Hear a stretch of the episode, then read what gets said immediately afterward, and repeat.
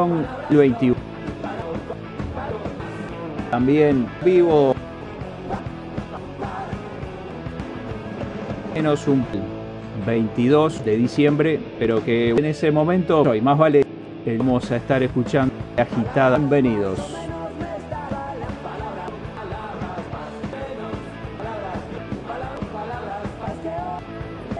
a tener más a, para tenía los para Come on, come on, lady, wanna do it. In this squeak, digging this squeak. Won't you show me this sweet love?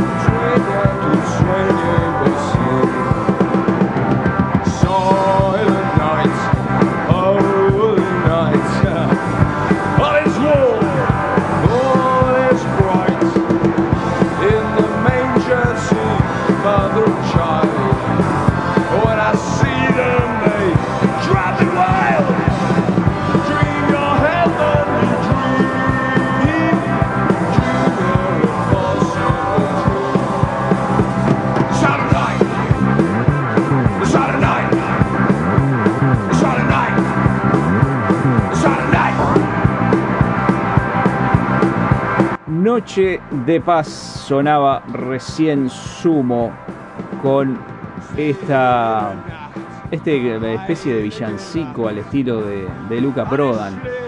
Em, Luca Prodan nació el 17 de mayo de 1953 en Roma y su adolescencia la pasó en un colegio en Escocia con bastante sabor amargo era un lugar donde él no quería estar a tal punto que faltándole un año para terminar el colegio se escapó y la familia lo estaba buscando por toda Europa hasta que finalmente lo encontraron. El tipo terminó sus estudios en Italia, pero se metió en el escabroso mundo de las drogas. Fumaba hashish y se inyectaba heroína, lo que lo llevó por un camino bastante tortuoso que lo persiguió hasta sus últimos días. Después de eso se fue a vivir un tiempo a Inglaterra, donde se reencontró con su viejo compañero de colegio, Timmy McKern. Vivió con él y su novia durante un tiempo y después con distintas personas. Fue medio el estilo de vida que llegó hasta el final. Hasta que un día Timmy McKern, ya instalado en Córdoba después de que falleciera su padre, le manda una postal y Luca dice, para escaparme de acá necesito reiniciar en un lugar más tranquilo y se fue para las sierras de Córdoba. Y ahí empezó a gestarse la historia de Sumo. ¿Está por ahí Montesano que no, no lo veo?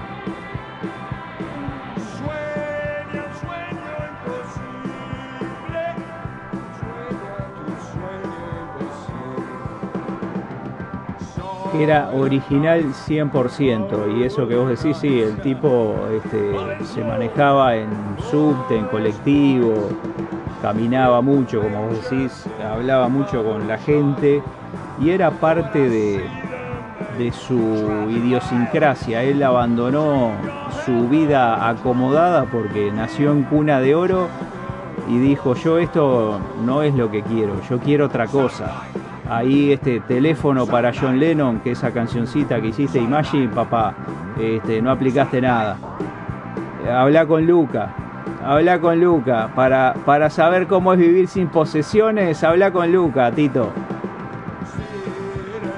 Un careta, un careta, John Lennon. Imagine no possession y tenía Rolls Royce de, miles de, de libras y un fantasma, un fantasma.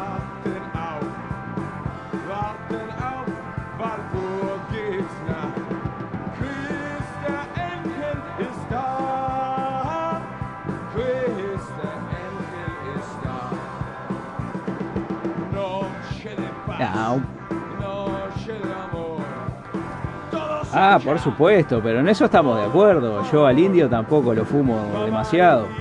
Este, es un tipo que para saber qué es lo que canta le tenés que ir a preguntar, che, ¿qué quisiste decir con esto? Claro, no, si para entender las letras precisas un manual, quédatelo. Y, y sabes... No, no, no, por eso, por eso hagamos humo. Y si a alguien no le gustó lo que dije, que me pise.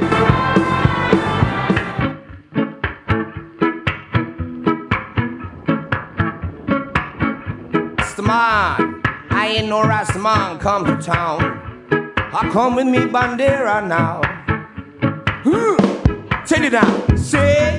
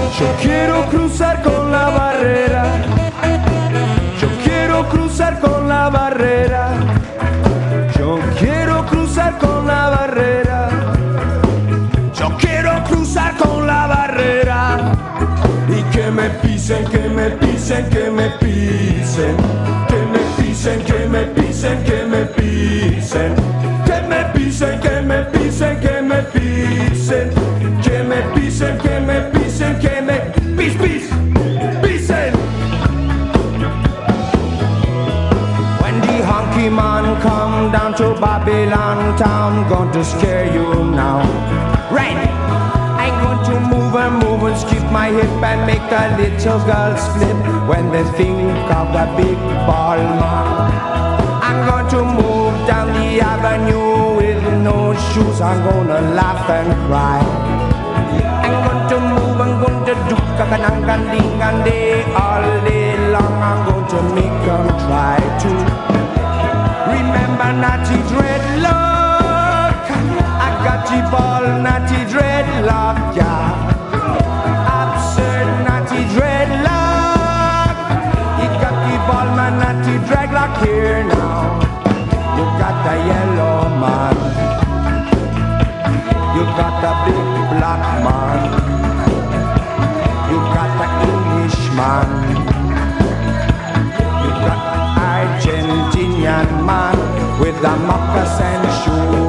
Walking down Florida just a two by two. A nutty dreadlock. A nutty dreadlock, yeah.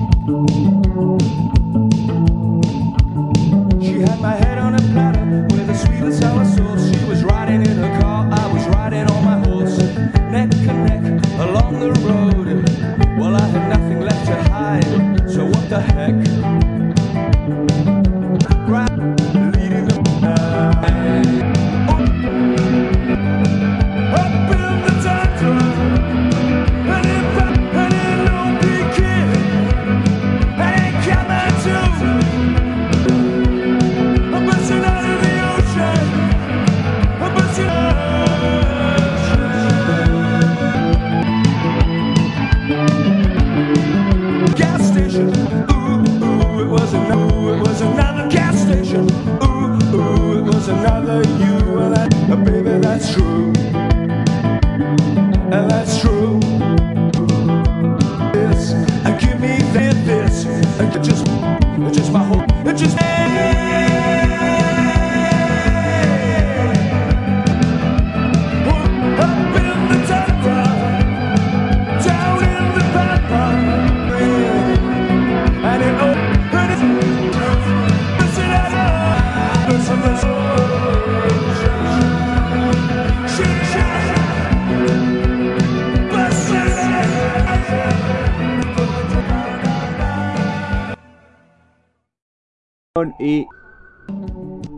No, no, la condujo con, con la Paula Leno.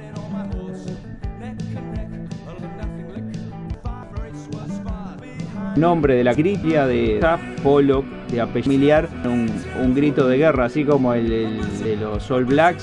Tenía. ¿Cómo? No, no le, no le escuché. Claro de salir a luchar, eran tribus este, de origen. momento de, de, de la un pechente Luca. Hombre. Y después la opinión de Lu. Vamos, vamos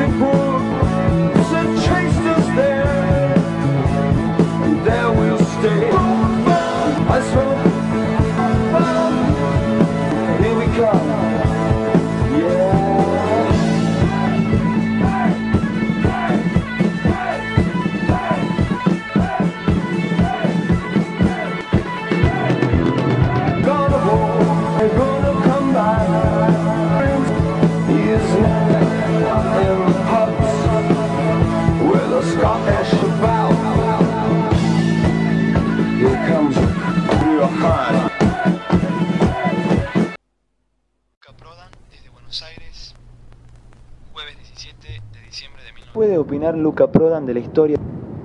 Y todo eso, mira, la mayoría para mí es copiado de, Osa, pero hay, hay Manal, por ejemplo, a mí Manal me gusta, un blues bastante crudo, pero tiene letras bien de Buenos Aires, K. Spinetta me parece muy rebuscado, o sea, sus letras, todos dicen, las letras matan, pero nadie entiende de lo que está diciendo.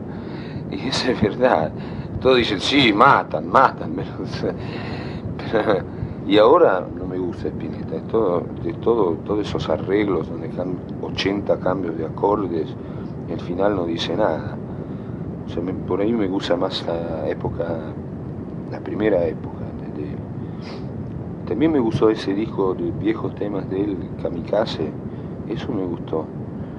Había cosas más, más sencillas, más directas y no sé, lo de ahora, no sé, Soda Stereo, me parece que, que ellos eh, la hicieron bien. Pero yo aborro el maquillaje y el peinadito raro y todo eso, ¿entendés?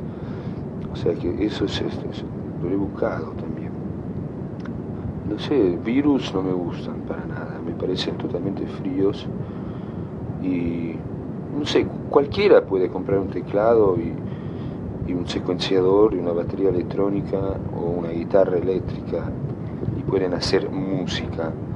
Pero si yo le doy una guitarra criolla a Federico Moura y le digo, vela algo que me, mueve el corazón, no pasa nada, ¿entendés? Lo mismo puedo decir de Gustavo Cerrati, me parece, sí y también de Miguel Mateos, ni hablamos. Ellos quieren ser famosos, quieren tener más minas, quieren, quieren la fama, la guita, y yo no quiero nada de eso.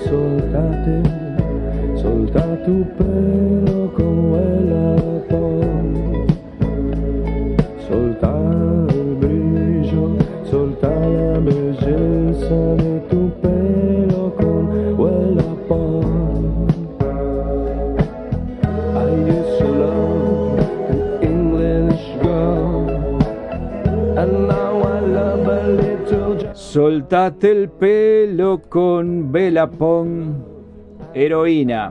El mal que Luca quiso dejar atrás en Europa, el que se llevó a su hermana que se suicidó en un auto junto con su esposo después de haberse inyectado una dosis de, de heroína, pero que además este, eh, murieron por asfixia, por inhalación de monóxido de carbono. Y esa, esa imagen atormentó a Luca siempre.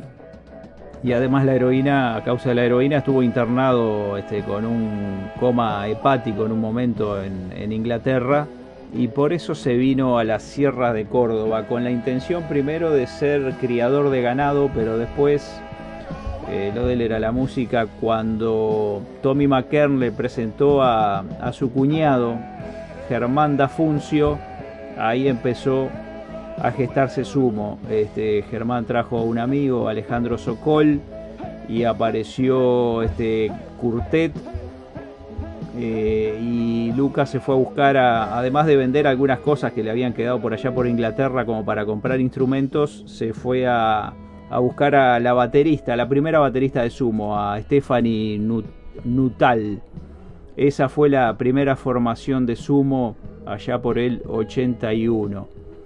Eh, después Stephanie tiene que irse por la guerra de las Malvinas porque la familia no estaba tranquila con, con Stephanie en Argentina siendo inglesa y se va y ahí Sokol que no tenía ni la más pálida idea de cómo tocar la batería pero el tipo iba para adelante dice yo me encargo de los parches entonces dejó el bajo y se encargó de la batería y vino Diego Arnedo que después trajo un amigo, Ricardo Mollo.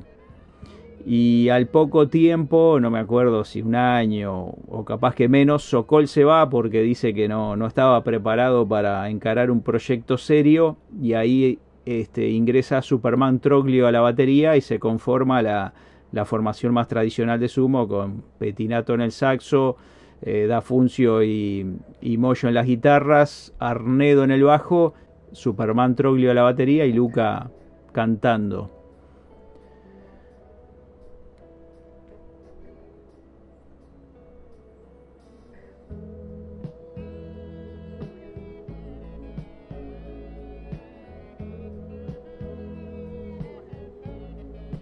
Sí.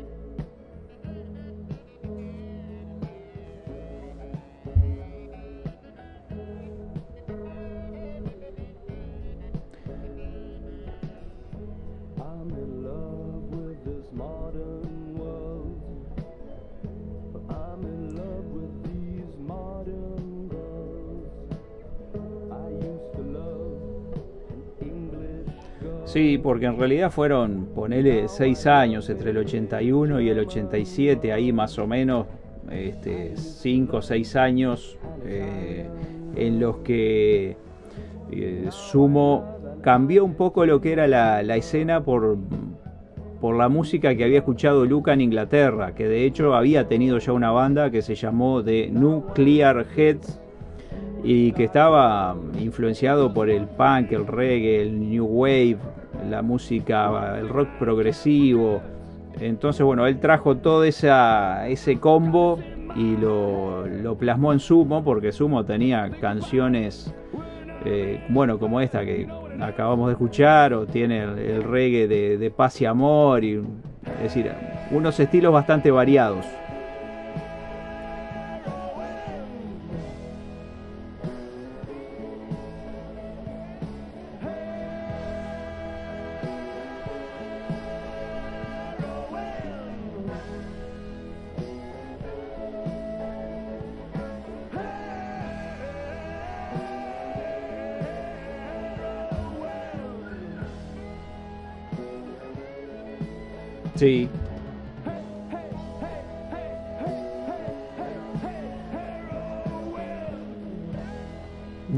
No, no era.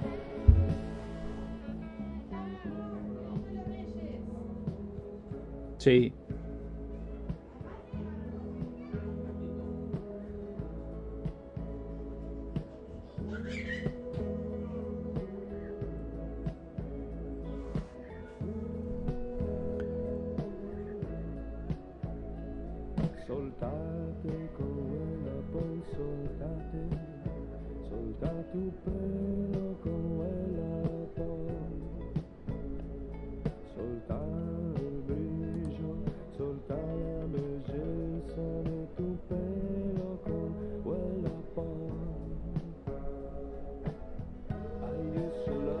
Sí, fue el Montevideo Rock, que fue uno de los recitales que ellos siempre recuerdan como más multitudinarios.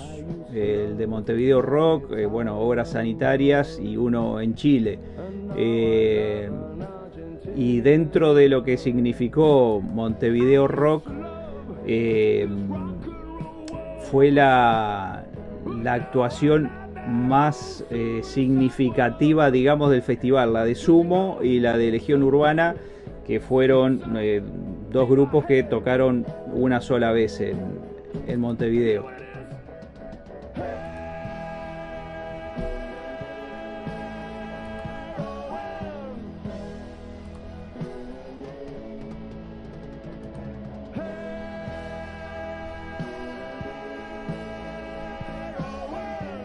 Sí, sí, fue una época que, estuvo muy, muy efervescente ahí. De hecho, este, como anécdota, eh, los muchachos de Sumo, con Luca incluido, terminaron con la gente de los traidores en un pub de Carrasco tomándose una ginebra. Vamos a escuchar, si le parece, Montesano, mañana en el Abasto y mejor no hablar de ciertas cosas con un fragmento también de la entrevista de Néstor Nardella de 1987.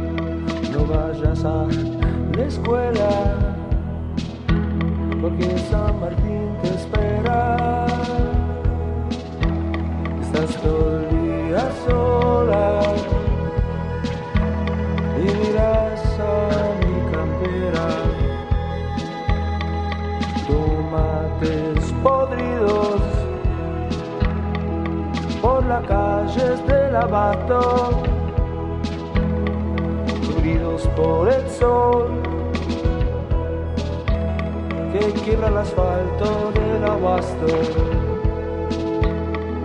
Hombre sentado ahí con su botella de cero los bares tristes vacíos ya por la clausura del abasto. José Luis y su novia se besan ahí por el abasto. Yo paso y me saludan bajo la sombra del abasto mañana de sol, bajo por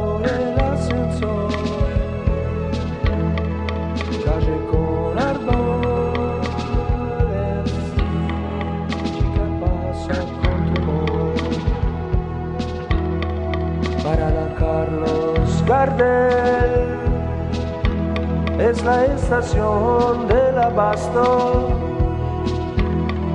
Sergio trabaja en el bar. Muy, muy vagos. Te digo, todos. O sea, no somos chi- chicos que quieren llegar a ser estrellas.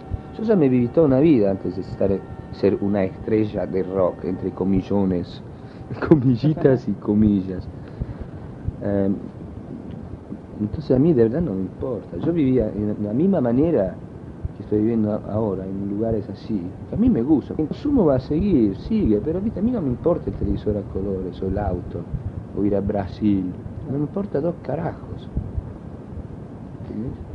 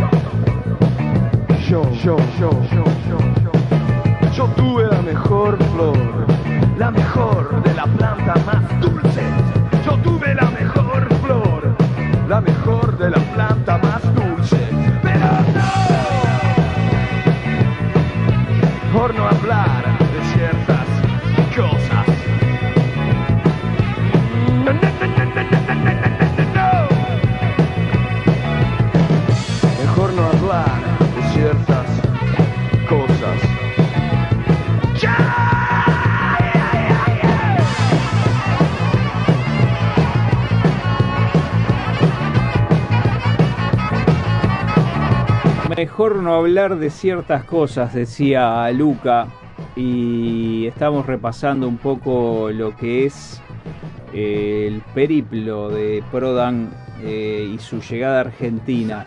Eh, sonaba antes de eso mañana en el Abasto que dicen ningún argentino le escribió al Abasto siendo un símbolo y sin embargo vino un italiano este, y lo retrató como ninguno. Y así era, era Luca.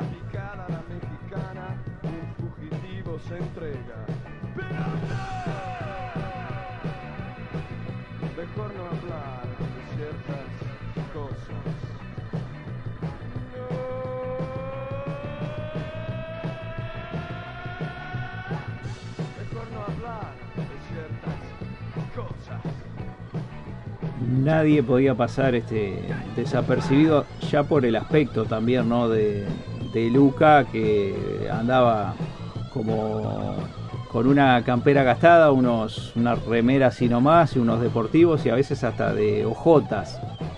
Eh, era un tipo que así mismo se subía al escenario. Vamos a escuchar ahora la rubia tarada, la opinión de Luca sobre el tango. Después el ojo blindado y volvemos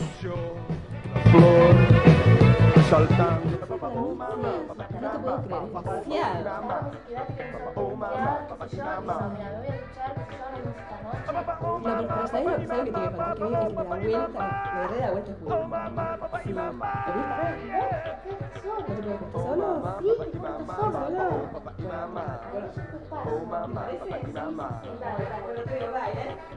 Caras, conchetas, miradas, berretas y hombres encajados en Fiorucci Oigo, dame quiero y no te metas.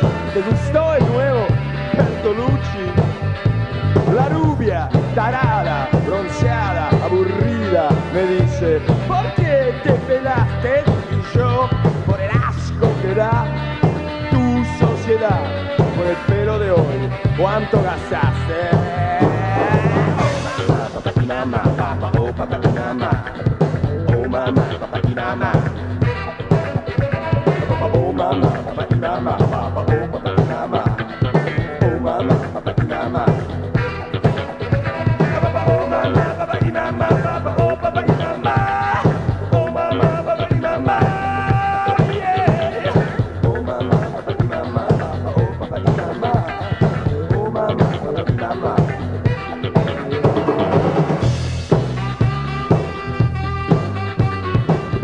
De varios años de vivir en Buenos Aires, ¿podés decir que te agrada el tango? No, no, no, el macho bonaerense, porque no, no- quería decir macho argentino, pero no es la, es distinto en distintas provincias. Pero el macho de acá trata mal a la mujer y después la mujer lo deja y después llora, toma y, canta un tango. Y a mí me parece de última. O sea que lo- el, tango en sí mismo en su época, claro, tuvo su, su repercusión, pero yo estoy hablando de razones sociales, porque existe eso. Siempre es un macho llorón eh, cantando, llorando. ¿Y por qué? Porque trató mal a su mujer. Tratala bien. Tratala, bien, loco, y por ahí te va bien, no lloras más. Saliendo del rock nacional, ¿qué es? eh,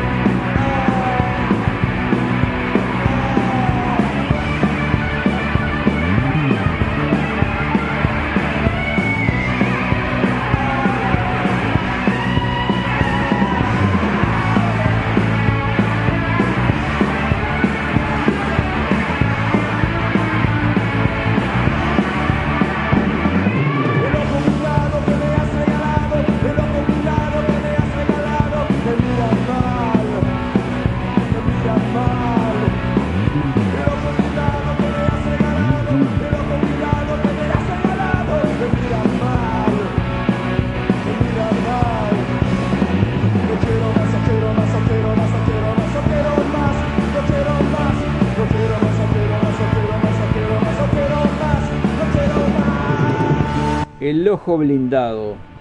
Como decíamos hoy, eh, Sumo tenía de todo tipo de estilo, desde un reggae muy calmado hasta un tema como El ojo blindado que te vuela la cabeza. Eh, los últimos tiempos de Luca ya todo el mundo lo veía bastante desmejorado. Podían prever que el final se acercaba, pero no tenía fecha. el tipo estaba abusando del... había cambiado la, la heroína por ginebra y le daba de corcho hundido. Y eso era lo que consumía todo el día y poco, pocas vitaminas. Eh, eso lo llevó finalmente a un fatal desenlace. Pero hablábamos con Juanjo más temprano hoy, la fama a él no le importaba demasiado, el tipo a veces no tenía un mango, eh, no, no era algo que, que lo preocupara demasiado. Vivía en una casona en Alcina 451 que en San Telmo, eh, que, donde vivía otra gente eh, en un colchón en el piso y creo que las posesiones que tenían era la ropa puesta y una mochila con alguna cosa más y, y no, no, mucho, no mucho más. Así era de, de bohemio.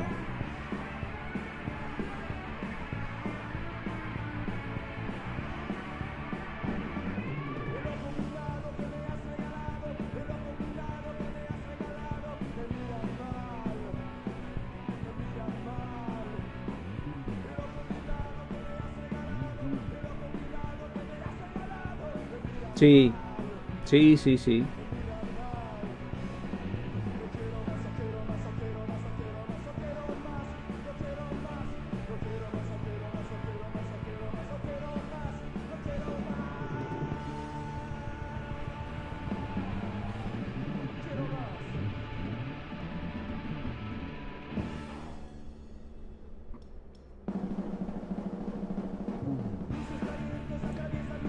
Totalmente, era una frase que resumía todo lo que había pasado antes de venirse para acá.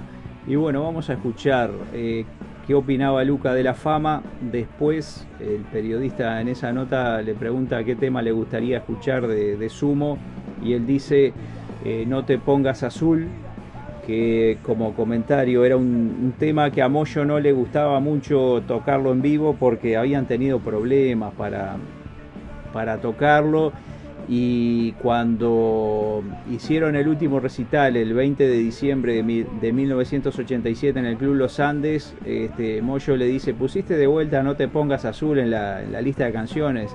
Y dice, eh, te prometo que es la última vez que la tocamos. 20 de diciembre de 1987. Y así fue. Vamos a escuchar un poco de Luca en sus propias palabras. Reconoces que llegó la fama para Luca Prodan desde hace un tiempo a esta parte. ¿Qué hace Luca Prodan para que los humos no toquen la cabeza? Y yo le doy el ejemplo. o sea, que sos un tipo sencillo. Ves ahora cómo vivo y me gusta vivir así y me gusta tratar bien a la gente. Y no tolero trabajar con gente mala, pesada o viva.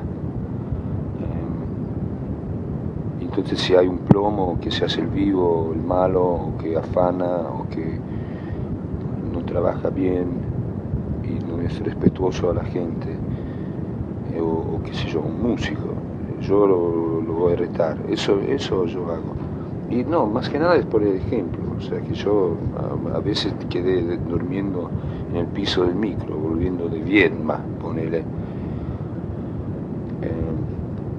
porque los, los otros asientos estaban ocupados. Yo podía hacerme el déspota y, echar a, un, a, uno, no sé, uno, el ayudante de las luces, plomo de las luces, es decir, yo soy el cantante Luca Prodan, salí del asiento que yo lo quiero. No, al final no importa, me la pasé mejor en el piso. Pero cosas así.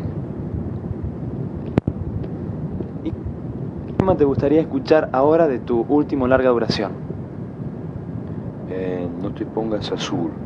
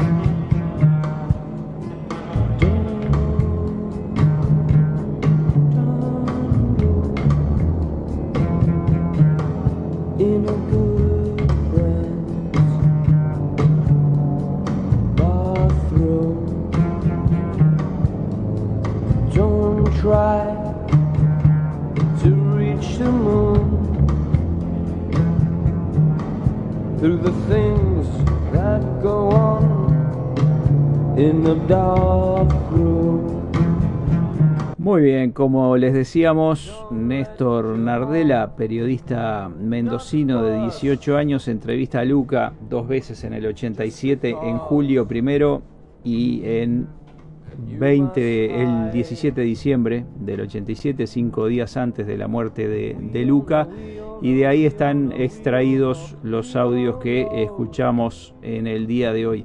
Pero el más eh, representativo es el que vamos a escuchar después de, en, breve, en, en- en minutos.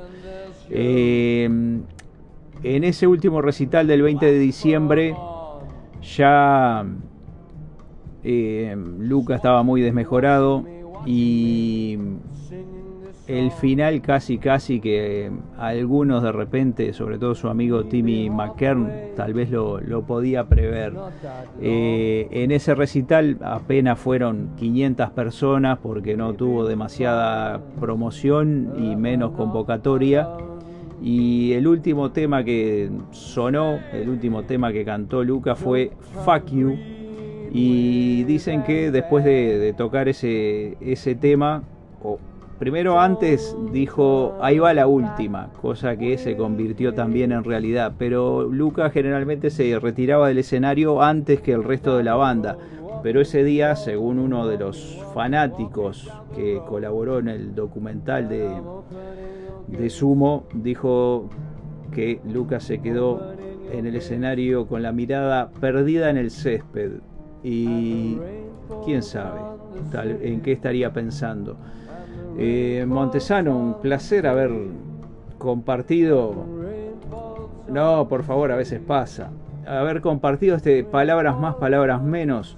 Nos vamos a ir con las palabras de Luca donde eh, anticipa su muerte y vamos a escuchar Fuck You, en este caso en vivo en el Estadio Obras, no, no en el Club Los Andes, pero bueno, es Fuck You en vivo. Y bueno, palabras más, palabras menos, esta fue la vida de Luca Prodan.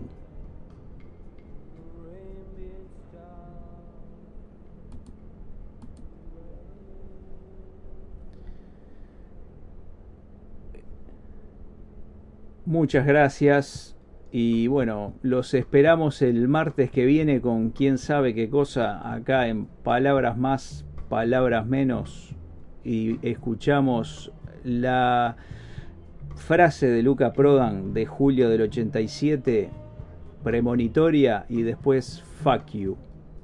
Que pasen bien. ¿Cuántas cosas, entre comillas, va a ser sumo de aquí a la eternidad? Bueno, yo que voy a morir dentro de poco, que va a ser muy bueno para los diarios, porque van a poder poner una notita, ¿viste? Con la crucecita negra. Y después los otros, no sé, no sé qué van a hacer. Bueno, vamos a ir con Fuck You, man. Fuck You. ¡Anda, tuaca! Uh,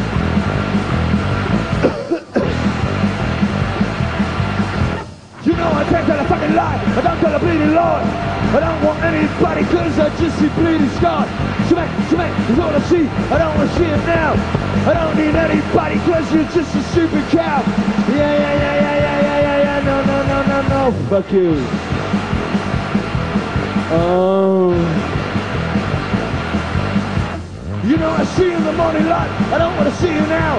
I don't need anybody cause you're just a fucking cow. The body, the body, the body, the body, the body, the body, the body, the body, the body, the body, the body, the body, the body, the body, the body, the body. Yeah, yeah, yeah, yeah, yeah, yeah, yeah, yeah. No, no, no, no, no. Fuck you. Uh, yeah!